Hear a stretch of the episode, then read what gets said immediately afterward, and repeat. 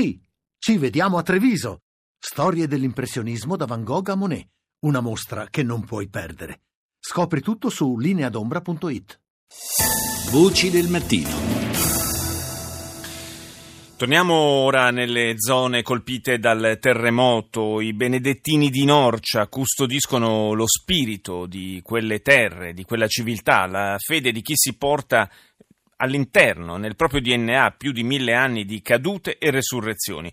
Dopo il terremoto, ancora una volta i monaci si trovano con le mani nelle macerie davanti alla loro basilica sbriciolata.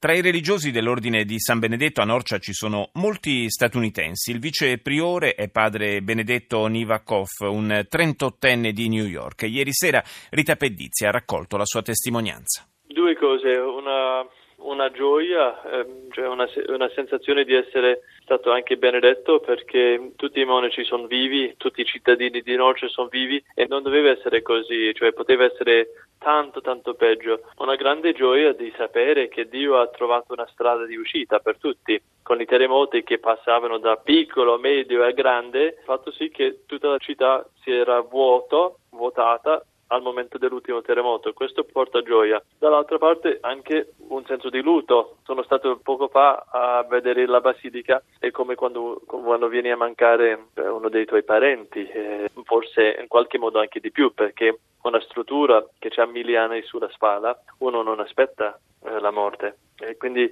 era anche triste. Cosa rappresenta quel luogo per voi benedettini? Cioè è l'inizio, è il luogo della nascita di Benedetto e Scolastica, quindi l'inizio di tutta la storia monastica benedettina, cioè tanti monasteri in tutto il mondo diciamo, hanno la loro origine nel, nella nascita di quell'uomo in quel luogo. Questo è, è molto, direi molto importante e anche un po' banale, è l'origine della nostra storia. Detto questo, eh, il nostro santo ha molto apprezzamento per gli edifici, ma lui stesso aveva una visione prima della fine della sua vita dove lui ha visto Monte Cassino distrutto tre volte e i, suoi monaci salvati, quindi pure lui sa- sapeva che gli edifici non durano per sempre ed è anche un modo di essere anche staccato dalle cose materiali. Dove siete ora voi? Noi abbiamo due monasteri, quello in città e quello che è detto San Benedetto in Monte, che, che è praticamente un chilometro dal villaggio, dalla città,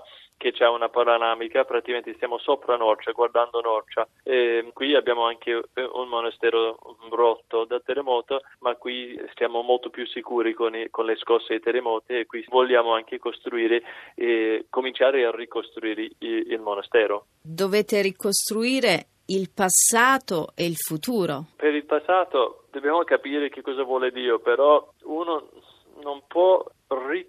ricreare, cioè può, però non, non, si può facilmente ricreare ciò che c'era.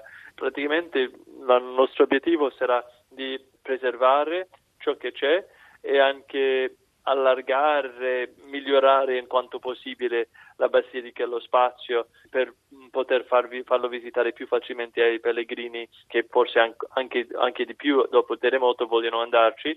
Però questo è un po' anche un modo di chiudere un capitolo e aprire un altro, chiudere una porta, aprire la finestra e questo è, è fa anche parte del futuro, cioè che i monaci devono avere un'abbazia forte, grande, ben costruito, dove possono vivere la loro vita normale. È come se il terremoto avesse distrutto il simbolo dell'Europa. È un modo di dire. Un altro modo di dire è che il simbolo d'Europa era già molto caduta, cioè praticamente forse è un modo di far ricordare l'Europa a qualcuno che l'hanno dimenticato